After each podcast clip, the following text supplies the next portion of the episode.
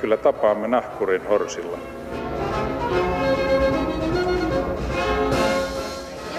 Mä sanoin, että minä juon nyt kahvia. Hyvät ihmiset, viime vuosina on maailmalla ruvettu keskustelemaan ilmiöstä nimeltä kulttuurinen omiminen eli kulttuurinen appropriaatio. Kulttuurinen appropriaatio on ilmiö, jossa vähemmistökulttuurin erityispiirteitä hyväksikäytetään valtakulttuurin toimesta siten, että vähemmistökulttuurin piirteet esitetään esimerkiksi eksotisoituina, stereotypioina tai osana valtakulttuuria. Kulttuurillisessa appropriaatiossa vähemmistö on rakenteellisesti epätasa-arvoisessa asemassa valtaväestöön nähden. Näin asian määrittelee myöhempien aikojen pyhä kirja eli Wikipedia. Selvällä suomen kielellä kysytty rahvaanomaisesti, saako suomalaislapsille enää hankkia Pohjois-Amerikan alkuasukkaiden päähineitä, saako eurooppalainen enää soittaa didgeridulta, saako romaaneista tai saamelaisista tehdä sketsiviihdettä tai vastaavaa. Ja tänään yritetään selvittää, mikä se kulttuurinen omiminen on, kuka sitä harrastaa, kenen kustannuksella, mistä sen tunnistaa ja kuinka vakavasti sitä pitää ottaa. Siis jos tunnin aikana ehditään selvittää kaikkea tätä. Studiossa vieraina ovat saamelaisaktivisti Petra Laiti ja folkloristiikan tutkija tohtori Heidi Haapoja-Mäkelä. Tervetuloa Buresboahtin. Kiitos. Kiitos. Meni siis oikein. Meni oikein. Joo, kun netissä ei sanottu, kuinka tervetuloa lausutaan pohjoissaamen kielellä. Joo, se on jotakuinkin noin. Hyvä. Petra, aloitetaan sinusta, kun sä oot tällä hetkellä vähän julkisuuden valokeilassa. Sä olet Suomen saamelaisnuorten puheenjohtaja. Joskus olet kutsunut itsesi mediassa päivystäväksi saamelaiseksi. Kiitos, kun päivystät tänään täällä. Kiitos, kiitos. Ja vähän aikaa sitten, 20.10.2018 pidit ilmastomarssin yhteydessä eduskunnan porteilla noin 7-minuuttisen palopuheen, joka leviää netissä vieläkin ja jonka takia sä oot aika paljon ollut mediassa. Mm-hmm. Mitä aktiviteettia sun aktivismi pitää sisällään? No vaikka ja mitä nyt kun rupeaa miettimään, mutta siis no pääasiassahan... Mä teen niin kuin someaktivismia, että se päivystävä saamelainen nimike tuli vähän semmoisena niin kuin puolivitsinä tuolla Twitterin puolella, että siellä nyt toki erityyppisiä asiantuntijoita tavallaan päivystää siellä somessa, niin kaverini heitti sitten vitsillä, että eikö sä Petra ole vähän niin kuin päivystävä saamelainen, ja sitten mä leikkimielisesti otin sen sinne Twitter-kuvaukseen ja silloin mulla ei vielä ollut niin paljon seuraajia kuin mitä mulla on nyt, mutta nyt kun tavallaan levikki alkaa olemaan vähän isompaa, niin nyt mä jotenkin koen tiettyä vastuuta myöskin siitä tittelistä, että mutta somessa mä kommentoin ja keskustelen ja sitten aina silloin tällöin tulee joku ilmastomarssin kaltainen tempaus, jossa pääsee ihan sitten live-yleisöllekin puhumaan. Niin kuin nytkin. Ihan ilman marssimista ja lämpimissä sisätiloissa. Yksi kysymys vielä. Kun sä sanot olevasi saamelainen, niin jopa minä maahanmuuttajana tiedän, että saamelaisia on monenlaisia. On kolttasaamea, pohjoissaamea, inarinsaamea ja sitten on vielä se 4. ryhmä, jota... No siis saamelaisia kieliähän on 9 ja on aika tavallista jaotella niin kuin saamelaiset niiden puhuttujen kieliryhmien mukaan, mutta se ei toki ole ihan niin itsestäänselvä jako, mutta mä oon siis Inarista kotoisin ja Pohjois-Saame on mun äidinkieli, mutta mun suvussa on kyllä myös niin kuin esimerkiksi Inarin saamelaisuutta, että se ei ole ihan niin toki mustavalkoinen kuin että sanon, että olen tuota. Luokitteletko itsesi sekasaamelaiseksi? Mä sanon vaan ihan yleisesti, että saamelainen. Musta se on hyvä, neutraali, selvä termi kuvaamaan sitä, mikä mä oon. Selvä. Heidi, sä oot tutkinut kaikenlaista folkloristiikkaa, mutta sä oot myös ainakin osittain viettänyt aikaa tutkimalla tätä kulttuurista omimista. Kyllä. Ja vähän osallistunut keskusteluunkin. Mä siteeran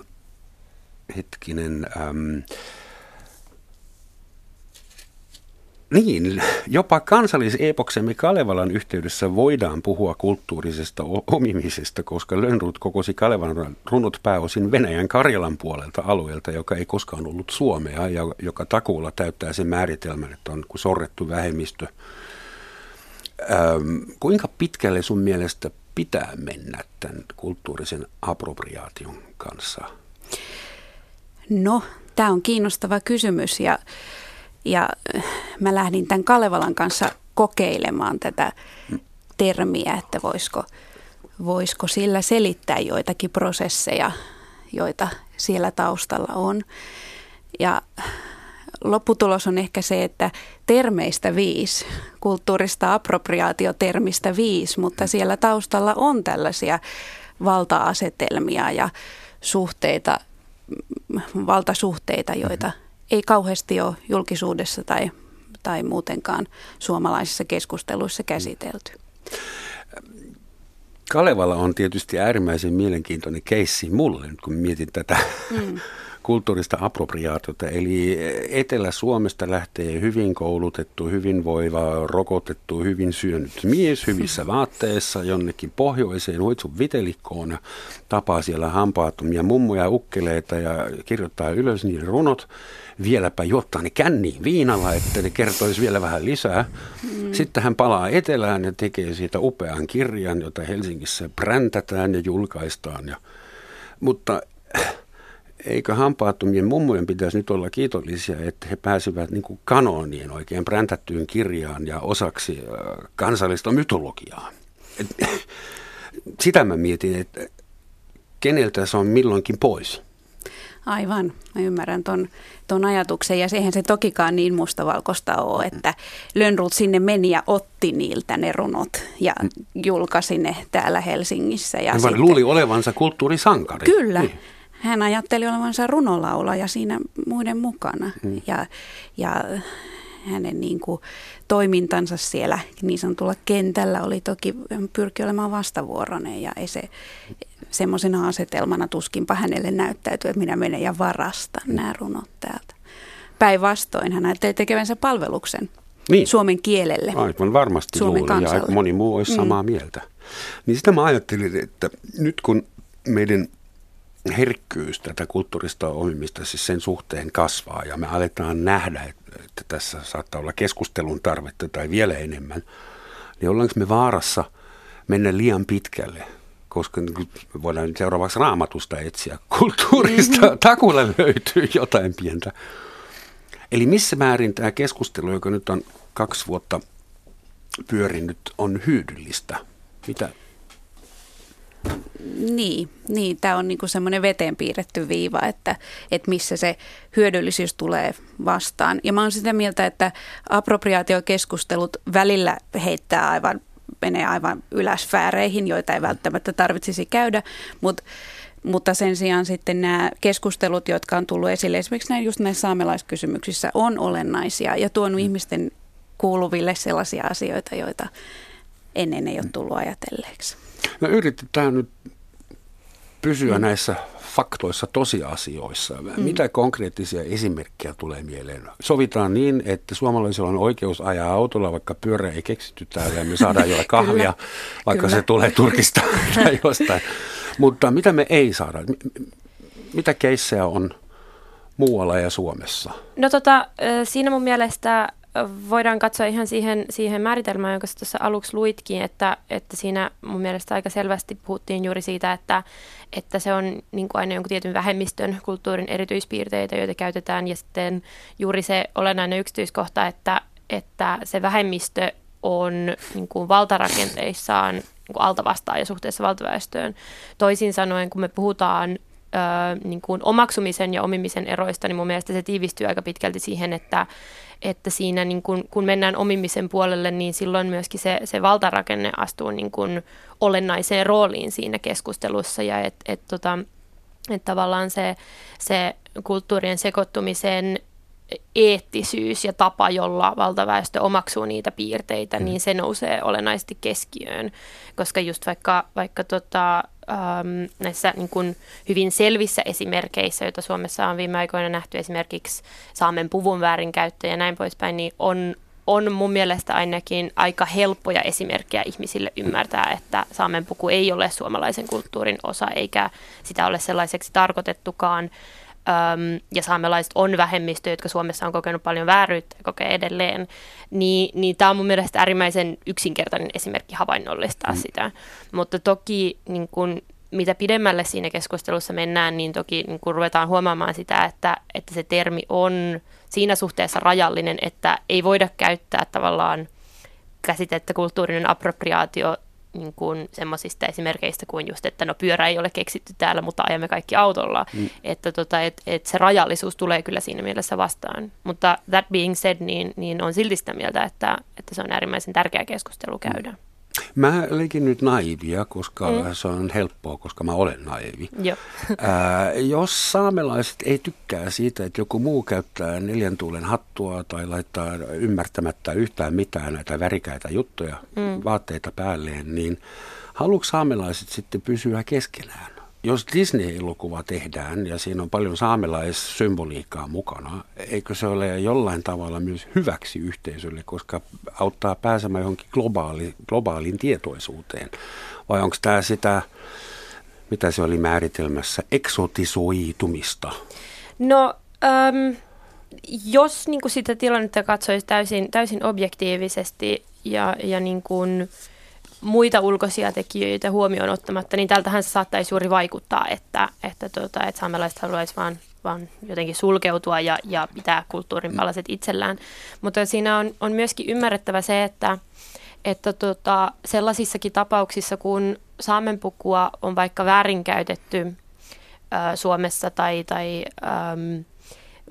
no, mutta se Disney ei ole ehkä niin kuin paras esimerkki tässä, se Frozen-elokuva, mutta kuitenkin, että silloin kun saamelaiskulttuuria omitaan esimerkiksi Lapin matkailussa ja näin, niin eihän saamelaiset siinäkään tilanteessa ole läsnä, vaan tavallaan se omiminen on teko, joka myöskin jättää meidät ulkopuolelle, koska niitä vaatteita ja niitä symboleita ja näin edespäin, niin niitä ei käytetä asianmukaisella tavalla. Ei tavallaan konsultoida niin kuin sitä vähemmistöä, että mikä on kunnioittava tapa käyttää tällaista kuvastoa, eikä oteta selvää, että mikä se niiden tausta on. Joten se voidaan tulkita niin, että vähemmistö niin kuin ei haluaisi suoda omia kulttuuripiirteitään muille, mutta vähemmistölle se näyttäytyy niin kuin yhtä lailla siltä, että valtaväestö ei myöskään halua niin kuin sitä syvempää merkitystä ymmärtää, vaan haluaa vaan sen pinnallisen puolen ja haluaa vaan sen, jolla on helppo tehdä rahaa.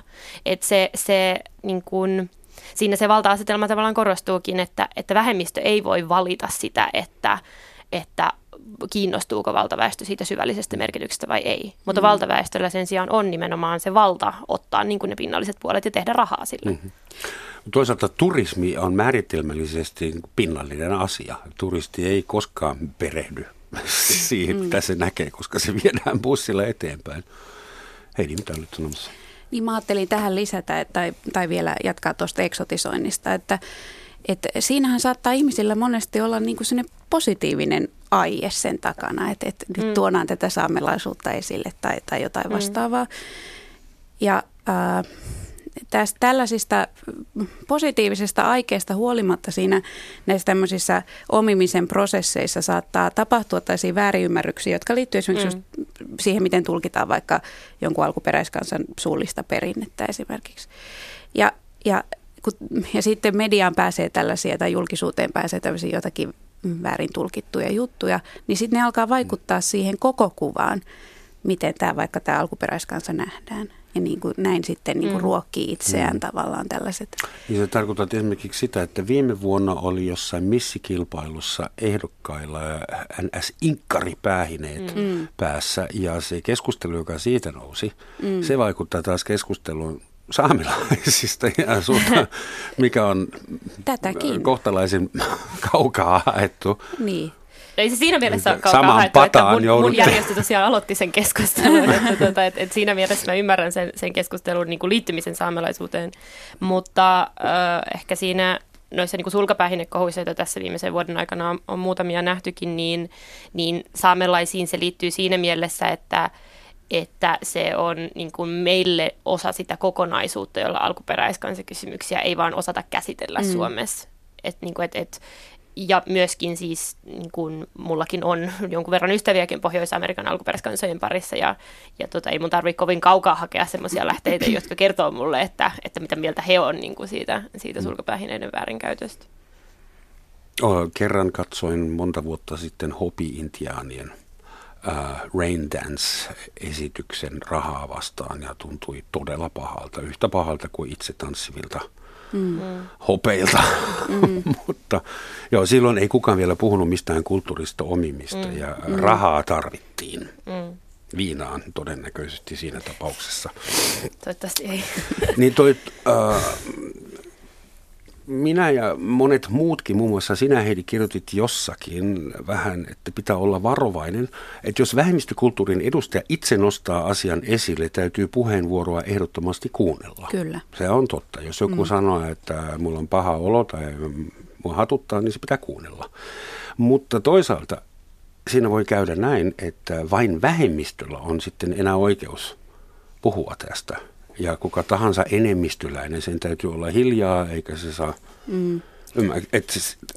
tämmöistä niin kuin motittamista sisältä päin. Kyllä, tuohan se voisi johtaa, mutta mä väitän näin, että se ei ole relevantti huoli maailmassa, että mitä oot mieltä tästä näin? No mä allekirjoittaisin kyllä tuon, mutta mä toki niin kuin ymmärrän sen, miltä se saattaa niin kuin näyttää, ja toki sosiaalisessa mediassa, kun liikkuu paljon, niin onhan niin kuin semmoinen sosiaalisen median kuplautuminen ihan ilmiökin, ja toki some käyttäytyy jotenkin paljon, niin kuin, tai se ryhmäkäyttäytyminen on paljon aggressiivisempaa, ja mä niin kuin sikäli ymmärrän sen, että ihmiset ei välttämättä koe, että he uskaltaa osallistua johonkin keskusteluun, ja se on tietenkin niin kuin yleisenä ilmiönä niin harmi, koska eihän tässä päästä mihinkään eteenpäin, jos ei ihmiset uskalla kysyä ja jos ei niin kuin uskalleta keskustella ihan silleen tavallaan nyt kun mekin ollaan tässä niin kuin rauhallisesti pöydän ääressä näiden aiheiden ympärillä, mutta samalla niin kuin on sitä mieltä, että ei se musta ole relevantti huoli, että vähemmistöt nyt jotenkin liikaa pääsisi kertomaan itsestään, koska ei se ole millään tavalla sanottua, niin kuin, että Suomessa vähemmistöt saisi ääntään kuuluviin. Ja se on rakenteellista myös, kyllä, niin se hiljaisuus, joka vähemmistöille tai vähemmistöihin liittyy. Saamelaiskäräjillä on uusi hanke valmisteilla, joka on ilmeisesti aika lailla valmisteilla, että viittä vaille valmis. Ja halutaan antaa eettisiä ohjeistuksia ulkopuolisille matkailutoimijoille, jotka tuotteistavat saamelaiskulttuuria. Miksi tällainen on tarpeen? Voitko kertoa jotain, niin kuin, eikö saamelaiset itse hoida Saamen matkailua? Niinhän sitä toivoisi. No siis ne eettiset ohjeet niin kuin matkailupalveluiden luomiseen, niin on äärimmäisen tarpeelliset kyllä siinä mielessä, että Lapin matkailusta huomattava osa perustuu juuri niin kuin saamelaiskulttuurin jonkun muotoiseen hyödyntämiseen. Ei sillä tavalla, että se aina olisi niin kuin pahantahtoista tai lähtökohtaisesti pahantahtoista, onhan se toki niin kuin osa pohjoista kulttuuria jne. Mutta usein niin voidaan nähdä nimenomaan tätä niin kuin feikkisaamen pukujen ja feikkisaamen asusteiden myymistä. Voidaan nähdä niin kuin turisteille myytyjä elämyksiä, jotka mukamas perustuu johonkin saamelaisperinteisiin, mutta oikeasti on täysin keksittyjä. Ja voidaan myöskin nähdä, niin kuin, että matkailu myöskin omalta osaltaan eksotisoi niin kuin saamelaisia ja käyttää hyväkseen semmoisia niin kuin rumia karikatyyrejä meistä, jotka ihan rasismillakin flirttailee. Siinä just se eettisyyskysymys siinä aproprioinnissa tulee tosi niin kuin voimakkaasti esiin, että mun nähdäkseni ihan matkailu, joka hyväksikäyttää etnistä vähemmistöä niin kuin joko kuvastona tai kulttuurina, niin ei ole eettistä palveluntuottamista. Mutta ne ohjeet siis on juuri tähän ilmiöön puuttuvia asioita. Joo, tulee tietysti mieleen vanhat tiiviiskit sit Kaljalla ja Petelius, kaksi lappalaista, jolta puuttuu vähän etuhampaita. Mutta tuleeko sinulle mieleen konkreettinen esimerkki niin kuin feikki saamelaisuuden kaupallisista hyödyntämisestä?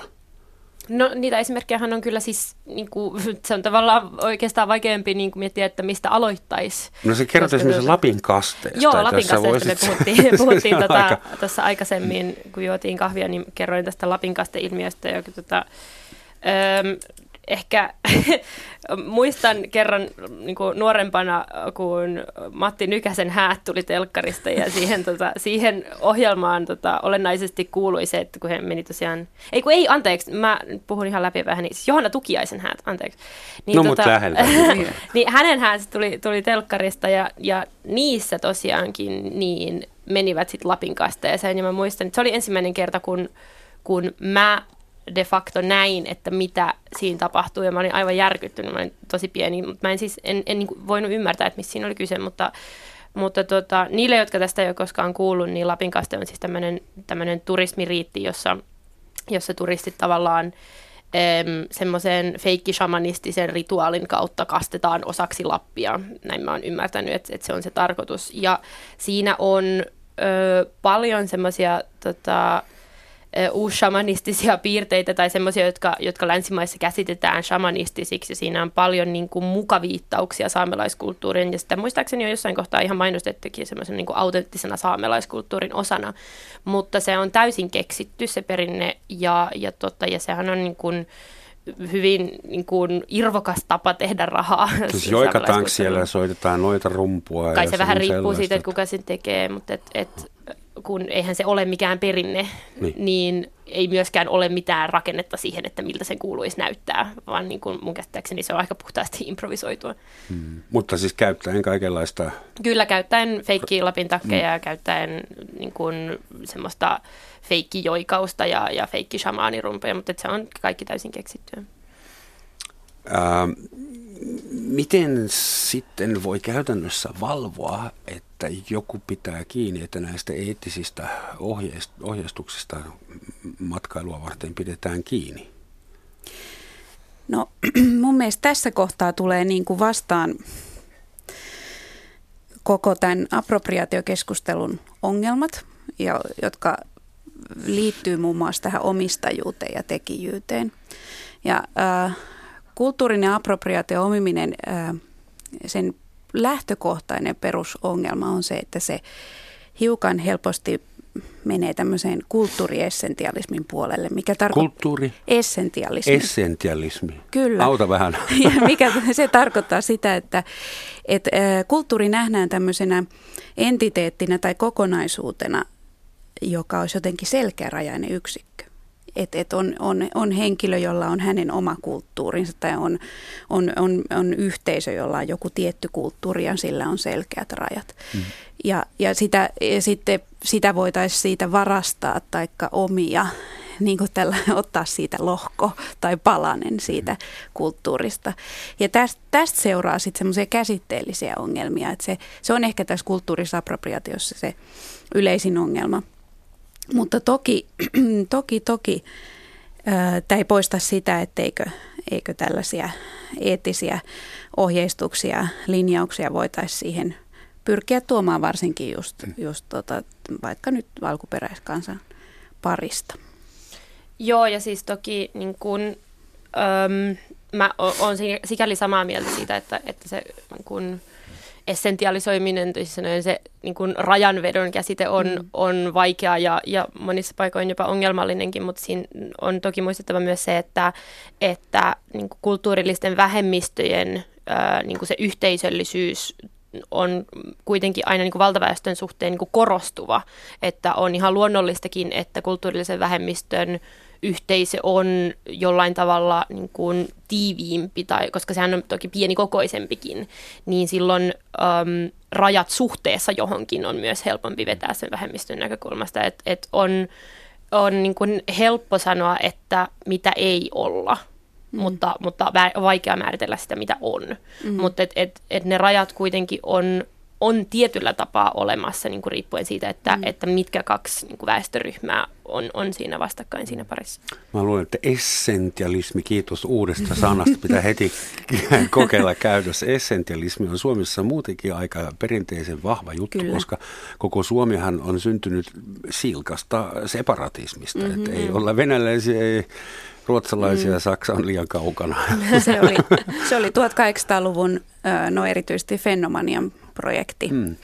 Että luodaan yksi kansa. Kalevala oli tärkeä tiiliskivi. Kyllä, luodaan yksi kansa ja yksi kieli. Mm. Kun valmistaudun tähän keskusteluun, niin mä ymmärsin ainakin yhden asian, että kulttuurinen omiminen tai appropriaatio voi tapahtua vain semmoiselle vähemmistölle, joka on altavastaaja-asemassa.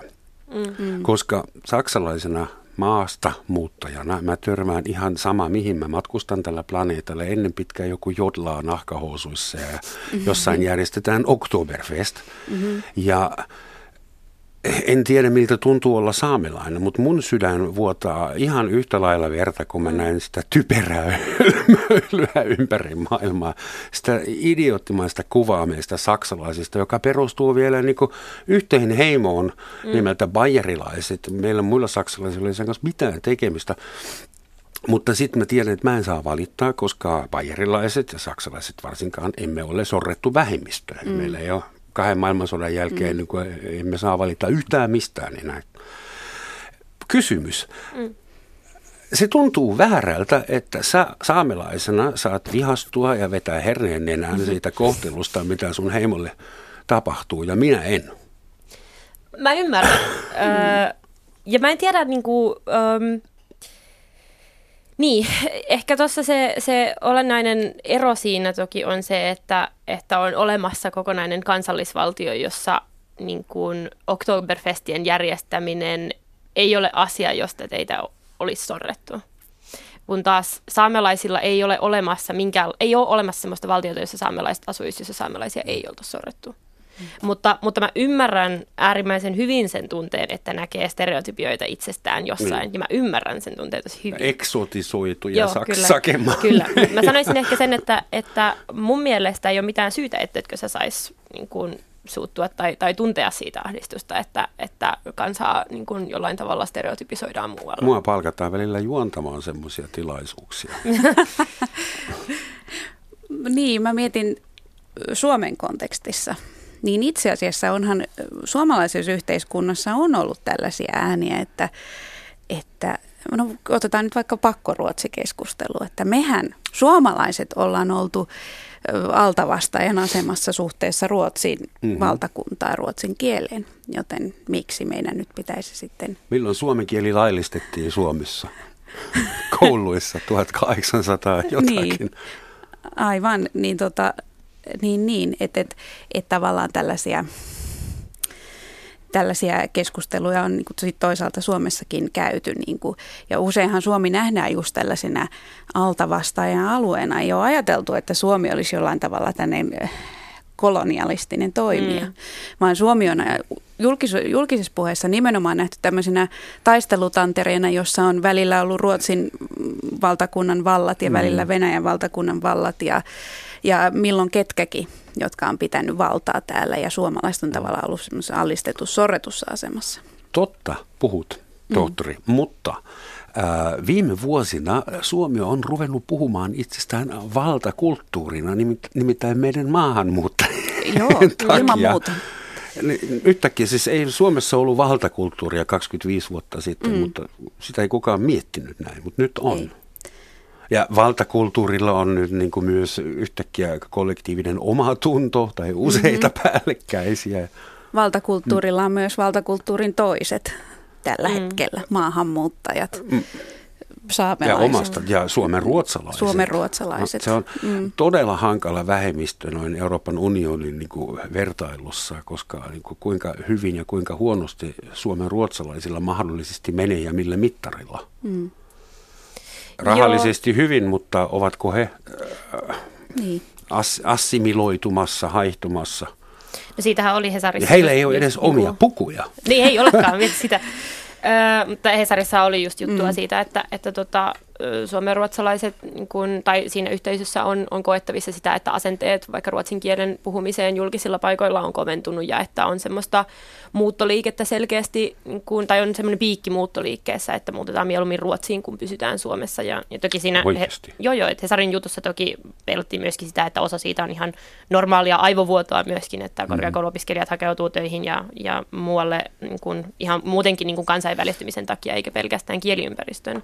Mutta mä itse on aika läheinen suomenruotsalaisen yhteisön kanssa siinä mielessä, että mä olen käynyt koulua ruotsiksi ja tälläkin hetkellä opiskelen Hankkenissa, niin kyllä sitä kun kaveriporukassa kuulee suhteellisen usein, että ruotsin kielestä huudellaan kadulla ja että aggressiivisesti käyttäydytään heitä kohtaan, että kyllä se, se yleinen ilmapiiri vähemmistöihin suhtautumisessa niin peilautuu myöskin suomenruotsalaisiin, ehkä toki eri syistä, koska ymmärrettävästi ihmiset, jotka haluavat olla ilkeitä vähemmistöille, jotka on altavastaaja-asemassa yhteiskunnassa, niin myöskin luonnollisesti ehkä katkeroituu sellaisia vähemmistöjä kohtaan, jotka he kokevat, että ovat heidän yläpuolellaan, niin tämä on sikäli ihan karmealla tavalla looginen ilmiö, mutta ei se ilmapiiri ole suomenruotsalaisille kyllä sen pehmeämpi.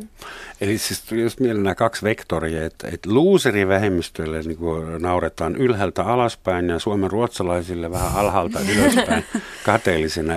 Tarkoittaako sitä, että etsitään itseään alempia ja itseään ylempiä ihmisiä? Tämä alkaa kuulostaa terapian menetelmältä. No mä luulen, että mä en nyt ehkä kuitenkaan allekirjoittaa sitä, että suomenruotsalaiset automaattisesti olisi jotenkin ylempänä kuin valtaväestö kulttuurisesti. Mutta sitä aina luullaan. Toki. Se on stereotypia. Kyllä. Ja onhan se siinäkin on tavallaan juuri se, että vahingollinen stereotypia voi olla vahingollinen kahteen suuntaan, että se voi olla vahingollinen valtaväestön itsetuntoa kohtaan, mutta myöskin aiheuttaa aggressiivista käytöstä suomenruotsalaisia kohtaan. Mutta että kuten sanottu, niin ei se ilmapiiri ole sen pehmeämpi. Suomessahan on nykyään, jos suomenruotsalaisia, ei heitä kannattaa varmaan mieltää pelkästään lingvistisenä yhteisönä, vähemmistönä, vai ovat paljon muutakin. Mutta jos ajatellaan kieliryhmänä, niin Suomeen on tullut suomenruotsalaisten jälkeen monta muutakin kielivähemmistöä jäädäkseen. Täällä puhutaan venäjää, viroa, arabiaa, ukrainaa, somalin kieltä. Itse asiassa somaleita on yllättävän vähän verrattuna koko muun maahan muuttaneeseen porukkaan. Et luulisi, että toleranssi yksittäisiä kielivähemmistöjä kohti kasvaisi, kun heitä alkaa. Kuka jaksaa nyt enää vetää herneenään siitä, että ratikassa joku puhuu ruotsia? Niin, ja Suomi on ollut monikielinen alue aina. Niin, nimenomaan. Koskaan tämmöinen yksikielisyyden, vaikka ne yksikielisyyden ihanne on ehkä tuon nationalismin myötä vallinnut 1800-luvulta lähtien, mutta että tosiasiassa tämmöistä yksikielistä tilannetta ei ole missään vaiheessa ollut. Joo, ja onhan se toki, tuntuu lievästi ironiselta myöskin kuunnella joskus semmoisia keskusteluja, että no niin, nyt kun meillä on näitä kielivähemmistöjä maassa ja nyt kun meillä on nämä etniset vähemmistöt, niin asenneilmapiiri on koventunut. Et voin kertoa, että saamelaiset osaisivat kyllä sanoa, että ei se asenneilmapiiri ole koskaan ollut mitenkään erityisen hyvä vähemmistöjä kohtaan, että kyllä rasismia ja etnisiä vähemmistöjä kohtaan on ollut tällä kyllä ihan niin kauan kuin Suomi on ollut olemassa. Mun täytyy myöntää, että mä en tiedä saamelaisten historiasta juuri mitään. Sä et ole yksin siinä asiassa. En ole yksin sitä ja uskaltaisin veikata tai väittää, että moni Suomessa kasvanut ja Suomessa koulua käynyt ihminen ei myöskään tiedä. Että tuntuu siltä, että Suomessa ei tiedetä saamelaisista ja sen takia ei ruveta miettimään. Ja sitten se saattaa synnyttää, että semmoisiakin otsikoita on tullut vastaan, että saamelaiset on aina vain valittamassa. Joo, olen törmännyt. Unkarissa sanotaan, että mustalaiset on aina vain valittamassa.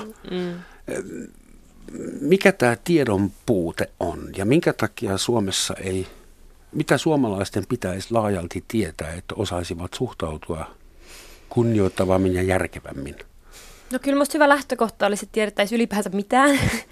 Mä aloitan jostain. Niin, mutta siis, no mä yleensä mietin omaa peruskoulupolkuani, koska en minäkään toki ole peruskoulusta oppinut saamelaista sen enempää kuin kukaan muukaan tässä maassa, mutta meitähän ei ole peruskoulun oppimäärässä ollut käytännössä ikinä. Nyt ihan vasta parin viime vuoden aikana niin se sisältöä on tuotettu enemmän ja paremmin, mutta ei sekään vielä toki riitä. Mutta mä näen, että jos tätä vähän peilaa tähän kulttuurisen omimisen keskusteluun, niin yksi syy siihen, että minkä takia sitä keskustelua on niin vaikea käydä, on se, että kun ihmiset ei tiedä saamelaisista juuri mitään, eivätkä myöskään välttämättä ymmärrä sitä, että miksi he ei tiedä mitään, niin sitä aihetta on vaikea mieltää tärkeäksi, on vaikea ymmärtää, että minkä takia se aihe on joillekin tosi tärkeä ja sydämen asia, mutta ei itse ole koskaan kuullut siitä. Niin siinä on tosi jotenkin semmoinen monimutkainen tietämättömyyden kierre, joka siinä menee, et koska se ajatuskulku tuntuu menevän näin, että minä en ole kuullut tästä koskaan mitään, siispä se ei voi olla tärkeää, ja koska tämä asia on tuolla ihmiselle tärkeää, niin hän puhuu pötyä. Tämä on semmoinen kierre, jota mä kohtaan tosi usein.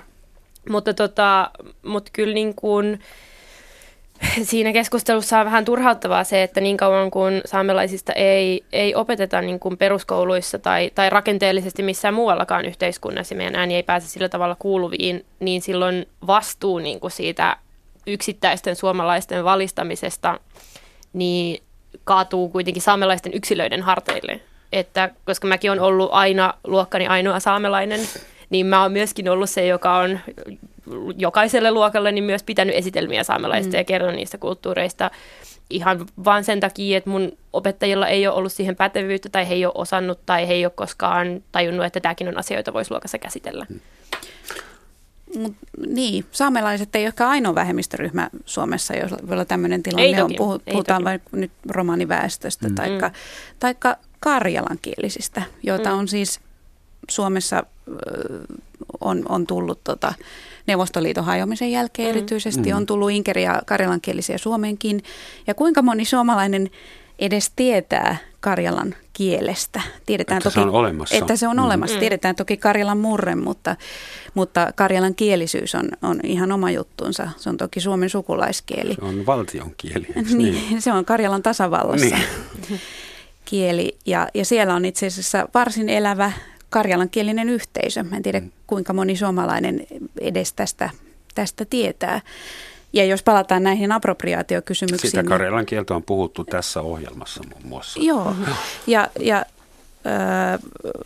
Tämä Kalevala-kysymys, niin tämähän on itse asiassa viime vuosina noussut siellä Karjalan tasavallan alueella kysymykseksi, että miten tässä on näin käynyt, että täältä meidän Karjalan alueelta on kerätty näitä Kalevala-mittaisia runoja, ja Suomen puolella on julkaistu Kalevala, joka nautti valtavaa suosiota maailman e-posteni. Ja Virossa vielä Kalev-poika, niin, että se on lähtenyt Manner-Eurooppaan saakka. Niin, nauttii valtavaa suosiota maailman e-posten joukossa. Ja Karjalassa ajatellaan, että se on karjalaissuomalainen epos. Ja se on heidän alueensa kulttuuria ja miten perinnettä. Paljon kulttuuria voi omistaa? Mä mietin, eihän Tsaikovskikaan syyttänyt ketään, kun sen sinfonia soitettiin Itävallassa, vaan se oli ylpeä ja otti royaltit. Hän otti royaltit ja siinä oli se ero tietysti. Mutta kulttuurinen omiminen, se voi tapahtua.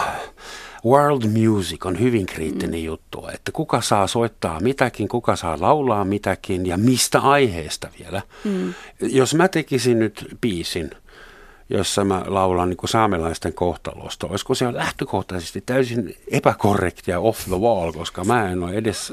Ei musta. Tuskinpa. Siinä on mun mielestä ehkä se sama kysymys kuin mitä puhutaan usein niin kuin kirjoista, että kenellä on oikeus kertoa ja mitä tarinaa. Mun mielestä siinä ehkä se näkökulma ja se tapa, jolla sitä aihetta käsitellään, on niin kuin se olennainen, eikä se, että käsitelläänkö jotain aihetta vai ei. Koska kyllä esimerkiksi on täysin mahdollista niin kuin kirjoittaa kirja saamelaisista niin kuin kunnioittavalla. Olematta itsesellainen. Olematta myöskin niin kuin tavallaan semmoinen, sen näkökulman omistaja. Okei, mutta saisinko me perustaa saamelaisen ravintolan ja laittaa saamelaista ruokaa? Mutta olisiko se silloin saamelainen ravintola, jos turisteille. Mutta olisiko se silloin saamelainen ravintola, jos sä oot se, joka sen perustaa? Yrittäisittekö te estää minua kutsumasta sitä saamelaiseksi ravintolaksi? Siis tästähän me keskustellaan, mihin se raja nyt vedetään. Ruoka on tosi kriittinen, musiikki on toinen, literatuurina. itse asiassa noissa maailmanmusiikkikeskusteluissa, niin niissä nämä appropriaatiojutut, ne on palautuu nimenomaan siihen rahan ansaitsemiseen ja tällaisiin kysymyksiin, koska esimerkiksi, 90-luvulla oli, mä en tiedä muistatteko, oli kuuluisa Deep Forest-yhtye, joka oli tosi suosittua klubimusiikkia, ja heillä oli tämmöinen konsepti, että he oli Unesco julkaisi 70-luvulla tällaisen LP:n, jossa esiteltiin eri maailman musiikkikulttuureja, ja tämä Deep Forest-yhtye sitten sampläsi tuolta levyltä esimerkiksi tämmöistä Salomon saarilta peräisin olevaa, Tyyneltämereltä peräisin olevaa kehtolaulua, joka alkuperäinen oli Roroguela. Ja siinä lauloi sellainen nainen nimeltä Afunakua. Ja sitten 90-luvun alussa tämä Deep Forest sampläsi tätä kappaletta, teki siitä semmoisen rumpubiitin säestyksellä, semmoisen klubibiisin. Ja se tuli tosi suosituksi. Se soi Coca-Colan ja Sonyn ja Porschen mainosten taustalla tämä biisi.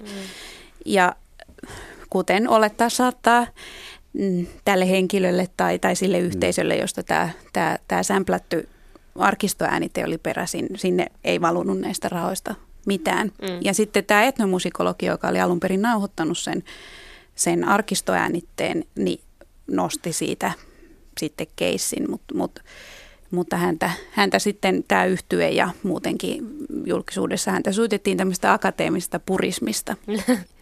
Ja tämä ei sitten... Vastaavanlainen tapaus musiikkihistoriasta on tämä In the Jungle, the Quiet Jungle, The Lion Sleeps. Se on maailmanlaajuinen hitti, ja se ihminen, joka sävelsi sen Afrikassa, ei ikinä nähnyt pellin hyrrää siitä.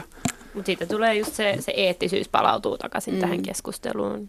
Ja siinä kanssa on esimerkki siitä, että minkä takia kulttuurisesta omimisesta ei voida puhua ilman, että puhutaan siitä, että onko kyseessä oleva tapaus lähtökohtaisesti eettinen.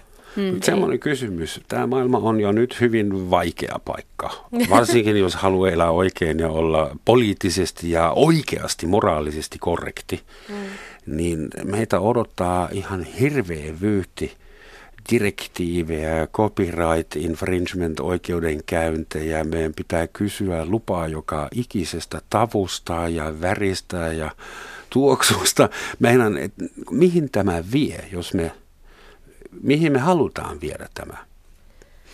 No mä jotenkin olen aina ajatellut sitä niin, että ei musta niinku luvan kysyminen kategorisesti ole huono asia. No mä tietysti niinku peilaan tätä niinku alkuperäiskansan näkökulmasta ja semmoisesta vähemmistöjen oikeudet tyyppisestä diskurssista, mutta kun mun mielestä kuitenkin niinku kulttuurisen omimisen kohdalla niin hirveän moni tapaus olisi ratkaistu niinku ihan vaan sillä, että oltaisiin kysytty, että hei, onko ok jos ja jos ei ole, niin onko teillä vaihtoehtoa mulle, jos mä haen jonkun tyyppistä fiilistä. Ja siis käytännössä kaikki tapaukset, joista mä oon keskustellut niin kuin viimeisen 2 vuoden aikana, niin olisi ratkennut sillä, että joku jossain kohtaa olisi kysynyt tämän kysymyksen. Ja musta se ei vaadi niin kuin sen enempää. Niin. Ja Amerikassa, josta nämä appropriaatiokeskustelut pääosin on peräisin, amerikkalaisesta antropologiasta, niin... Siellä niistä on jo keskustellut paljon pidempään kuin täällä Suomen alueella. Ja mä oon huomannut, että siellä ne on johtanut tämmöisiin neuvottelutilanteisiin. Että mä muutama vuosi sitten asuin jonkun aikaa Arizonassa, jonka Arizonan osavaltioalueella on toi Grand Canyon. Ja se on upea paikka. Mutta Grand Canyon on alue, jossa on noin 800 vuoden ajan asunut esimerkiksi havasupaa ja hopia, navaho-intiaaneja.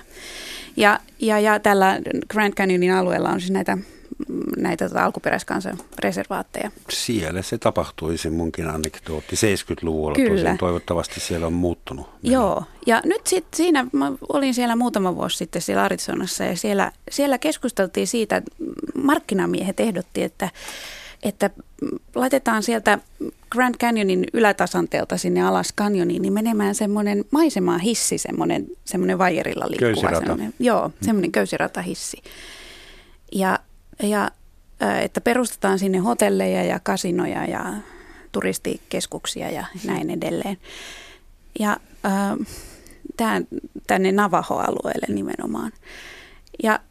Ja tästä seurasi semmoinen ongelma, että monet nämä Navahot ja myöskin hopit oli sitä vastaan, koska tämä Grand Canyon paikkana on pyhä heille siinä suullisessa perinteessä. Ja se tuntui, niin kuin, että ei kerta kaikkiaan, että sinne ei niin kuin näitä kasinoita voi laittaa. Et vaikka tässäkin oli semmoinen, että koska se oli siellä Navajo-alueella, olisi tämä köysirata ollut, niin he olisi itse ansainnut tästä mahdollisesti jotakin näillä kasinoilla ja niitä pyörittämällä tai näin. Mutta tästä sitten päädyttiin keskustelemaan ja Navahot itse äänesti tätä vastaan ja tämä hanke kaatui. Että tämmöisiä niin kuin, että on... Tämä on musta sinänsä ihan hyväkin asia, että sitten näitä on tuotu esille näitä keskusteluja ja sitten nämä alkuperäiskansat on itse päässyt mukaan tähän keskusteluun ja sitten siinä on otettu nämä kulttuuriset asiat huomioon. Joo. Mutta millainen tilanne pitää luoda, että alkuperäiskansa voi äänestää itse rahaa vastaan ja voittaa? Siinä pitää olla aika pitkällä. Kyllä, miten toimii ihmisten kanssa, jotka ei huoli rahaa? Sehän on. No siis kun sehän, tämä tulee usein niin kuin vastaan niin kuin tässä kulttuurisen omimisen keskustelussa, koska yhtäältä ihmiset, jotka ei niin kuin pidä tätä keskustelua juuri minään, näin sanoakseni, niin yhtäältä voi sanoa, että ahaa, mutta että jos te ette itse halua rahaa tästä, niin... Onko sitten mitään tapaa niin kuin käydä semmoista eettistä keskustelua siitä, että miten tätä kulttuuria voidaan hyödyntää? Ja, no mehän yritämme vain auttaa ja me yritimme antaa teille rahaa, mutta te ette halunneet sitä ja näin. Mutta siinä tullaan taas niin kuin siihen pohjimmaiseen kysymykseen, joka on myöskin kulttuurisen omimisen perustana, on tämä vähemmistö- ja itsemääräämisoikeus.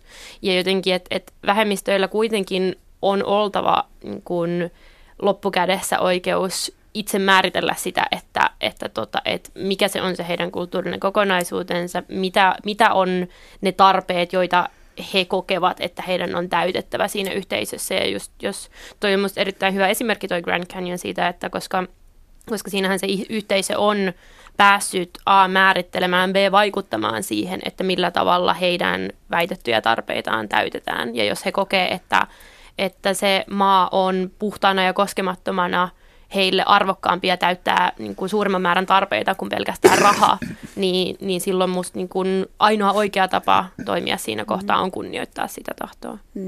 Tämä ei toki tarkoita sitä, etteikö näillä alkuperäiskansoilla Amerikassa edelleen olisi tosi ongelmallisia tilanteita. Olen hyvin tietoinen tästä. Joo, mä olen ajanut sen esimerkiksi näiden reservaattien läpi ja on kyllä ehkä surullisinta, mitä olen koskaan nähnyt. Kyllä, se on järkyttävää. Ja siis Jenkeissähän just niin kuin on, tähän vuoden aikaan erityisesti puhutaan just tosi paljon tästä niin kuin Halloween-asakulttuurista ja sulkapäähineistä nimenomaan. Ja vastikään munkin Facebook-feedillä nousi yhden mun kaverin nostama esimerkki, hän on just tuolta Pohjois-Amerikasta, niin nosti esille tämmöisen, niin kuin, että niin kuin joku paikallinen julkkis siellä niin oli pukeutunut Halloweenina, niin kuin oli pukeutuneet pariskuntana niin, että mies oli cowboy ja nainen oli ammuttu intiaani. Niin kuin tämmöinen asu. Sovinismi, ja seksismi, siinä on kuule you name it, niin sieltä löytyy bad taste. Niin, kyllä. Joo, okei, mutta jätetään jenkit, jos sopii. Joo, meillä on omasta takaa ja omasta edestä ihan riittävästi siivottavaa. Sitä, että tuo MeToo-kampanja, hashtag MeToo-kampanja on tuottanut paljon hyvää mun mielestä. Ja nykyään siis maailma muuttuu sen takia pikkuhiljaa. Okei, on ollut lieveilmiöitä. Miehenä haluan myös muistuttaa siitä tietysti. Mutta onko tämä kulttuurinen appropriaatiokeskustelu nyt seuraava suuri juttu, the next big thing, vähän niin kuin MeToo, että yhtäkkiä niin kuin, tuleeko tästä massiivinen ilmiö lähitulevaisuudessa vai velloksi tämä keskustelu nyt näin epämääräisenä ja mielenkiintoisena eteenpäin vai tyrehtyykö se, mikä on teidän ennuste? Kuinka tärkeäksi tämä nousi? Totta kai se on uhreille erittäin tärkeä aina. Mä sanoisin näin, että jos jäädään jumiin tähän, että kuka saa lainata ja mitä, niin se just tähän essentialismiin saattaa sortua ja se saattaa hiukan olla hedelmätöntä. Mutta jos lähdetään tämän myötä raivaamaan niitä keskusteluja, että keskitytään laajempiin sosiaalisen marginalisoinnin kysymyksiin, niin siitä saattaa seurata paljon, tai toivon niin, että siitä saattaa seurata paljon hyvää yhteiskunnassa. Keksitäänkö mitään käytännöllistä? Et esimerkiksi seuraavan kerran, kun menet vaikka pilailupuotiin hankkimaan jotain hauskaa, niin mieti, keneltä se on pois ja kuka siitä voi suuttua tai kärsiä tai... Ymmärrätkö? Se on niin vaikeaa. Mm. No mutta toisaalta, kun musta tuossa tullaan taas siihen, että onko niin kuin vähemmistöoikeudet niin kuin semmoinen asia, joihin voidaan, niin kuin, tai jotka voidaan ratkaista yksilön valinnoilla, vai tarvitaanko rakenteellisia muutoksia. Mm. Koska luonnollisesti niin kuin ratkaisu siihen, että yksilön ei tarvitsisi miettiä, että ketä minä nyt tällä Halloween-asullani loukkaan, on, että Halloween-kauppa itse poistaa valikoimasta sellaiset tuotteet, jotka lähtökohtaisestikin on eettisesti arveluttavia. Että niinku, et silloin yksilön ei tarvitse tehdä sitä ajatustyötä, vaan että se on niinku rakenteissa se muutos. Joku voisi sanoa, että hassusti pukeutuminen, sen pitää olla arveluttava. Että jos sä pukeudut strutsiksi, niin sitten sulla on strutsit niskassa seuraavaksi. Toki. Tai se, että niillä ei ole puhemiestä. Toki, mutta sitten jos pukeudutaan ammutuksi intiaaniksi, niin sitten niin mennään taas erityyppiseen arveluttavuuteen. Mm. No, okei. Okay. Mutta ilmeisesti mitään lainsäädäntöä ei tässä kaivata. Et sä et halua mitään sellaista lakia, että vain etnisesti verikokeesta selvinnyt lappilainen, miten se saamelainen ampukaa, saa käyttää 4 tuulen hattua. Ja. No ei, siis noin spesifeihin esimerkkeihin mentäessä niin toi ei ratkaise mitään. Ja siis, oma harkinta siis. Niin, länsimainen tekijäoikeuslaki